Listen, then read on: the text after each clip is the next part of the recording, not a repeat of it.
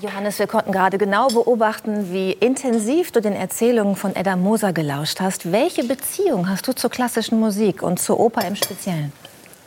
Eine, äh, eine offenherzige. Ja. Ähm, da sind ein paar Namen gefallen, die mich natürlich auch interessiert haben, die ich teilweise auch noch ähm, gesehen und gehört habe. Und insbesondere zur, zur Bonner Zeit sozusagen, ich bin ja in Bonn groß geworden, da habe ich meine ersten Opernerlebnisse im Stadttheater gehabt und habe äh, die Wie Entführung aus dem? Serail habe ich gesehen. Das Wie alt das, warst du da? Das, äh, da war ich ungefähr zwölf. Wir sind mit der Schule dahin gegangen und ich weiß noch, dass der Pedrillo hatte einen stark amerikanischen Akzent. Äh, mein Musiklehrer sagte, der hat mit der heißen Kartoffel im Mund gesungen. Das war so eine Formulierung damals. Und das hat mich äh, äh, beeindruckt, wahnsinnig beeindruckt. Ähm, und, und ich will nicht sagen, geprägt ist zu viel, aber es hat mich beeindruckt. Ja. Ich mag Oper gerne. Ja. Ich gehe auch in fremden Städten gerne in die Oper. Ich habe auch Levine gesehen in New York und an zwei aufeinanderfolgenden Tagen. Erstmal bin ich Jetlag-bedingt eingeschlafen, aber es war ein wunderbarer Start. Nabucco war das. Zwölf Jahre warst du, als du die Entführung aus dem Serail Ja, ähm, gehört hast. Könnte und jetzt auch den. Osmin, aber ich kann nicht singen. Ja, ich wollte gerade fragen. wirklich? Nein, nein, es nein. heißt, du kannst noch was singen da. Nein, ich, das muss ich ähm, so Richtig beantworten. stellen? Das muss ich richtig Okay. stellen. Ich kann den Text erinnern, aber singen kann ich das Aber nicht. wie, immerhin, das kommt zu einem immerhin, denkwürdigen wie geht der Moment. Text? Wie geht Aha, wie will ich triumphieren? Wenn Sie euch zum Richtplatz führen, ist so eine ganz bekannte Szene. Und die Hälse schnüren zu, schnüren zu, und die Hälse schnüren zu und so weiter. Ja. Vielleicht kann Laschet Herr? Laschet an der Stelle Doch, der übernehmen. hätte ja Lachen will ich, hüpfen, springen und so weiter. Bitte.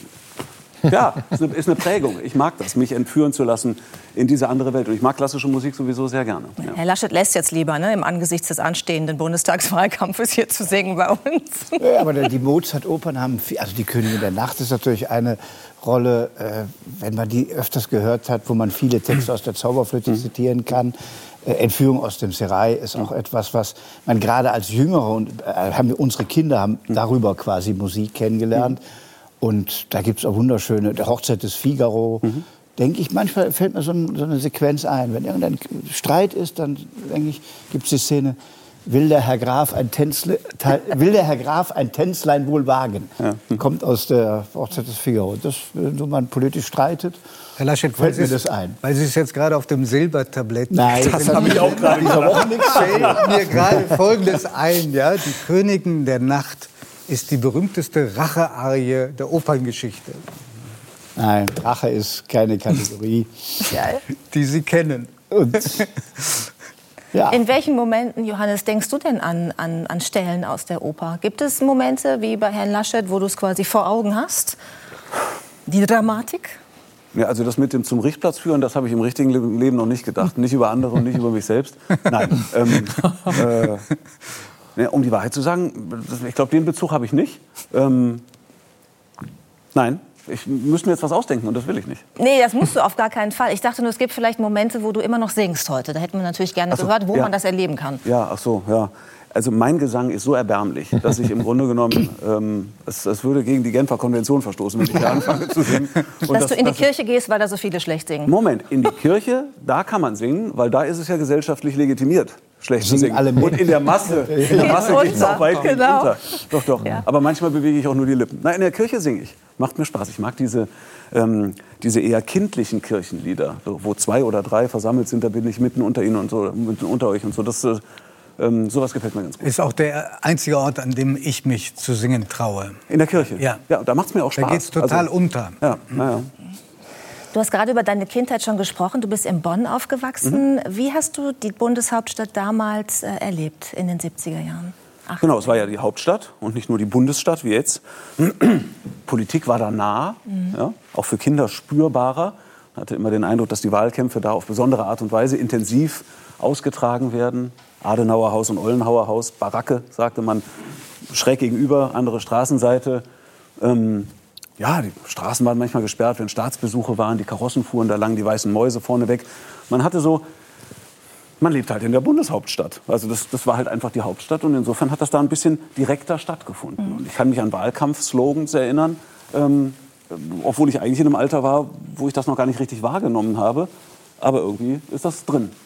Und du hast ja nicht nur gelebt in Bonn und hast es gesehen, wie jeder andere junge Mensch. Du hast ja auch eine Beziehung gehabt dazu, weil dein Vater war Ministerialbeamter im Bundesministerium für Bildung und Wissenschaft. Ja, und es war ja auch richtig. gerade die, die Zeit ähm, des deutschen Herbstes. Äh, die RAF-Morde erschütterten die Republik. Ähm, hatte das in irgendeiner Form Auswirkungen auf dich? Ja, also als kleinen Knirps. Insofern, mein Vater arbeitete, wie du richtig sagst, im Bundesministerium für Bildung und Wissenschaft.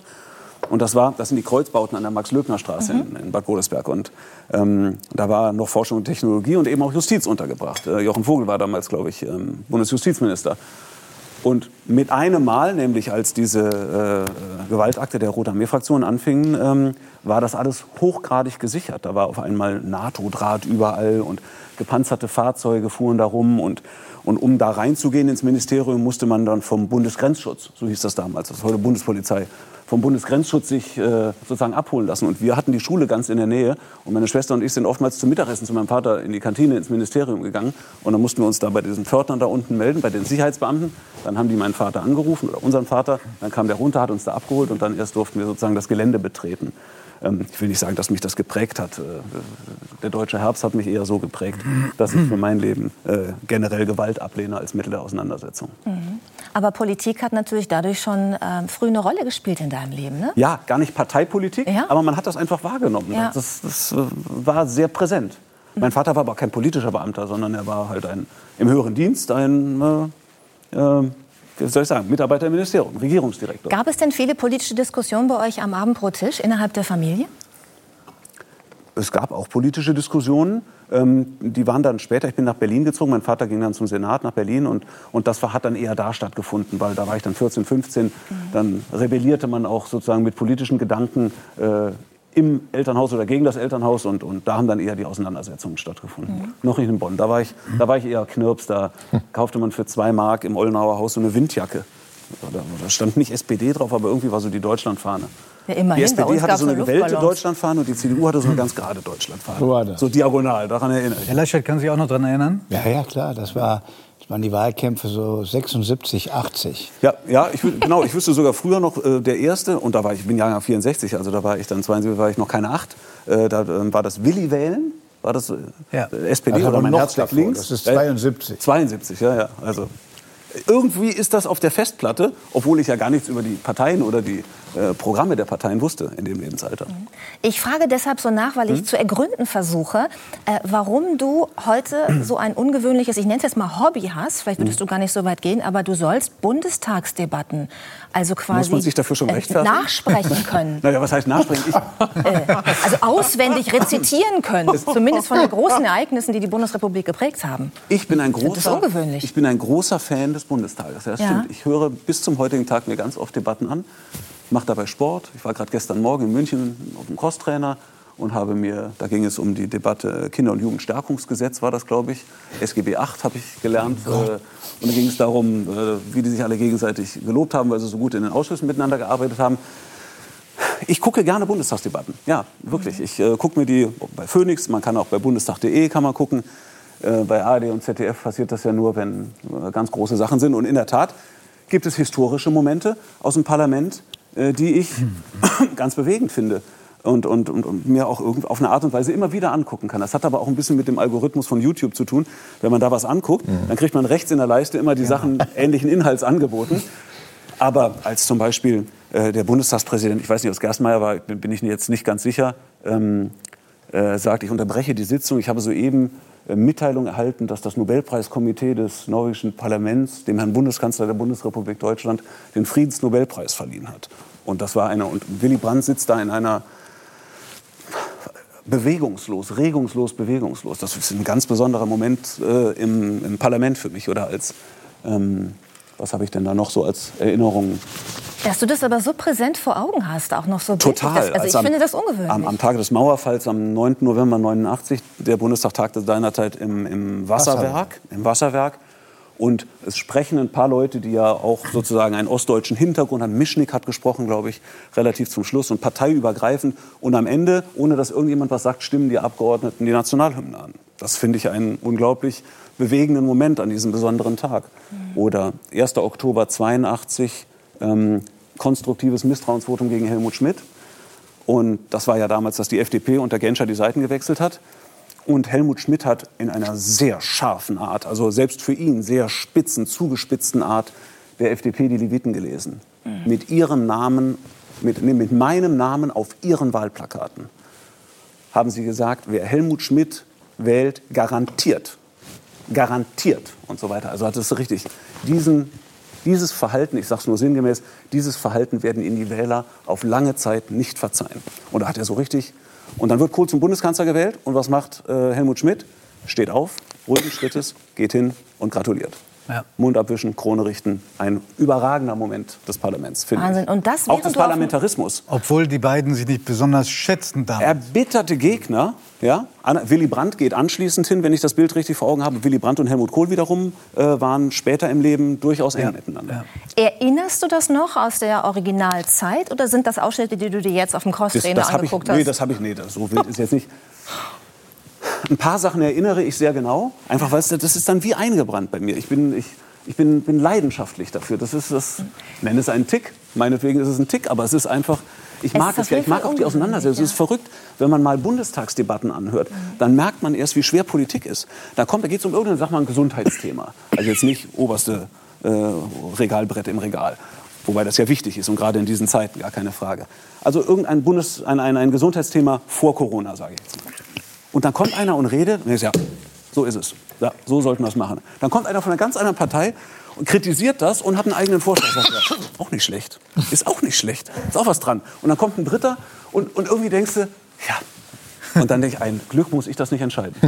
ist, ist in der Politik ist nämlich schwerer, als man denkt. Ja. Glaube ich. Geht dir das denn auch so, wenn du, wenn du an Fußballspiele zurückdenkst, mhm. an besondere Begegnungen, dass du das noch so fotografisch erinnerst? Ja. In allen Einzelheiten? Na, sagen wir nicht wie Boris Becker seine Tennismatches, aber ich kann mich an sehr viele Fußballspiele sehr genau erinnern. Mhm. Ja. Und ich habe selbst nicht gespielt, ich habe nur zugeguckt. Wann äh, war dir klar, dass du im Bereich Sport arbeiten möchtest als Moderator? Ich, ich kann sagen, dass ich zum Ende meiner Schulzeit klar wusste, ähm, was ich werden will. Mhm. Und zwar zum Ende meiner Grundschulzeit. Und das ist auch nicht einfach so erzählt, das ist einfach so. Im Alter von neun, zehn Jahren war für mich klar, ähm, ich möchte Sportreporter werden. Weil die Adi Furlas und Eberhard Stanieks, Ernst Hubertis, Klaus Schwarzes dieser Welt, das waren meine Idole, das waren meine Helden. Ich habe da vor der Sportschau gesessen und habe gedacht, oh wow, wie cool ist das denn? Fußball gucken, darüber reden, am Ende noch dafür bezahlt werden, das ist ja eine verrückte Kombination, dass das überhaupt möglich ist. Und ich wollte Sportreporter werden und ich kann sagen, ich bin demütig und dankbar, dass das geklappt hat. Mhm. Und äh, wir wissen, dass es begonnen hat bei dir mit einem Praktikum beim äh, Radio. Äh, Radio und Fernsehen, es war eine bimediale Redaktion. Ja, und wir haben mal nachgerechnet. Es ist tatsächlich genau 35 Jahre her, dass du dieses Praktikum angetreten hast. Das heißt, du feierst jetzt dein 35-jähriges Dienstjubiläum. Es klingt ein bisschen verrückt, ne? Also ich möchte können wir das rausschneiden? Nein. Nein, ganz ja, im Gegenteil. Nein, ich habe ich hab sehr jung während des Studiums ein Praktikum gemacht, ja, im August 86, ähm, beim Sender Freies Berlin, den gibt es schon gar nicht mehr. Ähm, und, äh, und bin sehr froh, dass ich da sehr viel habe lernen dürfen habe tolle Chefs gehabt, die mich haben machen lassen und so weiter. Also muss ich ehrlich sagen, äh, eine große Zeit, an die ich sehr gerne zurückdenke. Wir schneiden das nicht raus. Wir wollen das ganz im Gegenteil sogar feiern. Und wir haben eine Großbotschaft für dich. Jetzt aber. Die hören wir uns jetzt mal an. Zum 35. Von wem denn? Naja. Hallo Johannes. Ja, mein Freund. Ich würde mal sagen, nach 35 Jahren im Showbusiness, wie würden die ähm, Bayern sagen, das ist auch kein heuriger Hase mehr. Ne? Gut, kann man ja auch sehen. Wird ja immer mehr Make-up heutzutage gebraucht. Ich weiß das ja. Ich habe dich ja schon aus der Nähe gesehen, ganz, ganz oft aus der Nähe gesehen, zum Glück. Ähm, ich durfte dich damals vor 35 Jahren, lass mal kurz überlegen, dass du angefangen im Fernsehen zu arbeiten, da war ich dann 18 ja. und musste dir in einer roten Jeansjacke wahrscheinlich dabei zugucken, wie du über Fußball sprichst. Wer hätte da gedacht, dass wir Jahre später zusammenarbeiten? Mhm. Ich nicht. Aber Daraus ist eine riesige Freundschaft entstanden. Ich bin so stolz auf dich. 35 Jahre im Fernsehen. Dadurch eines der bekanntesten Gesichter in Deutschland. Ich bin so froh, wenn ich neben dir herlaufe, geht immer, ist immer noch möglich, dass die Leute sagen, wer ist denn lange neben dem? Entschuldigung, du bist bestimmt in einer ganz tollen Form im Moment. Aber wir beide kämpfen ja. Wir kämpfen ja, um die ewige Jugend. Also, ähm, ich hoffe, ihr habt Spaß heute Abend. Ich werde es auf jeden Fall gucken. Bis dahin, hoffentlich ganz bald, dein Freund. Mach's gut.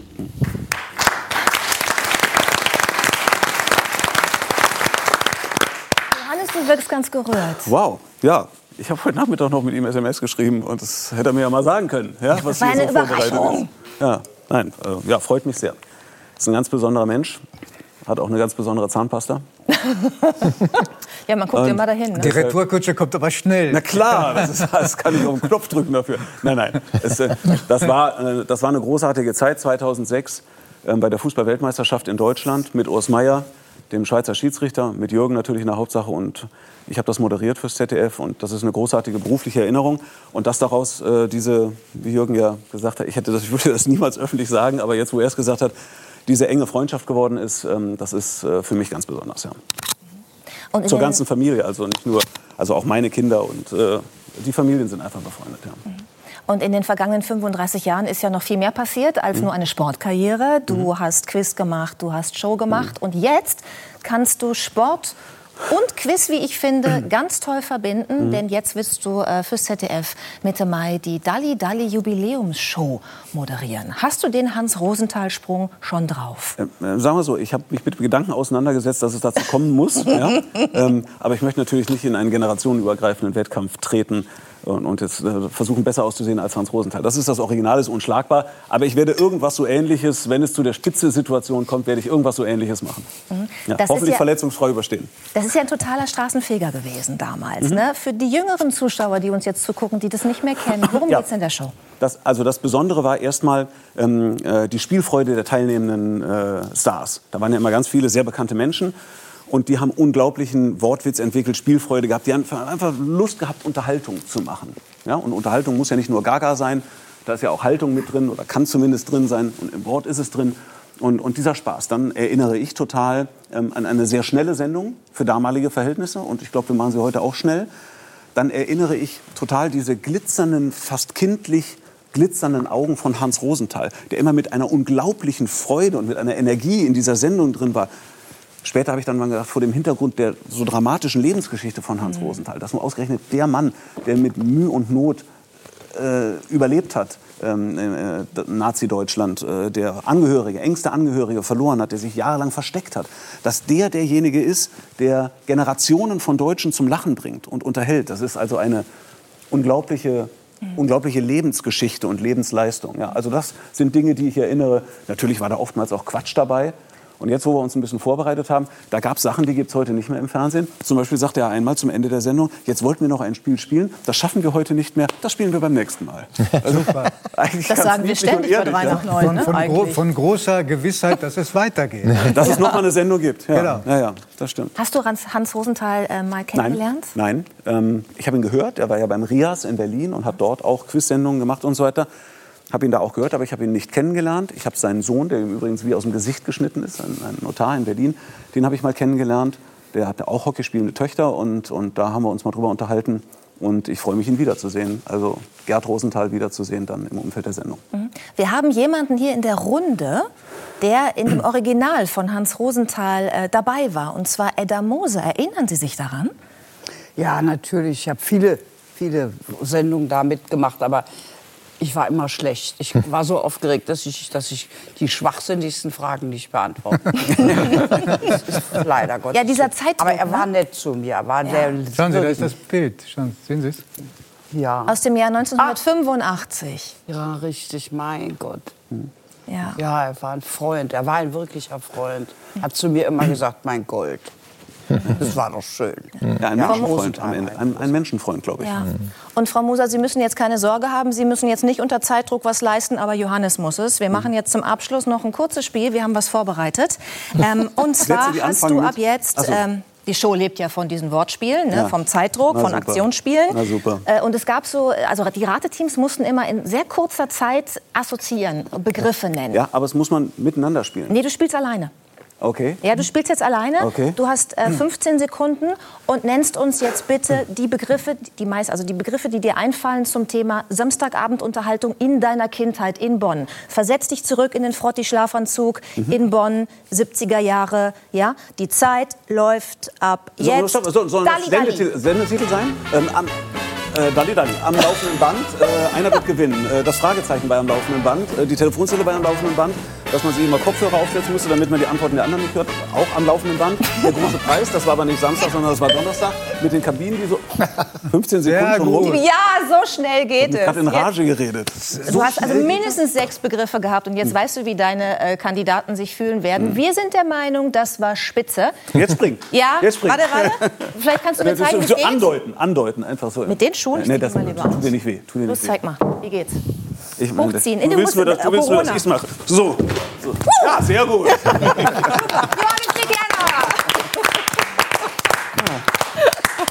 Na, Ja, vielen Dank. ich danke dir und euch.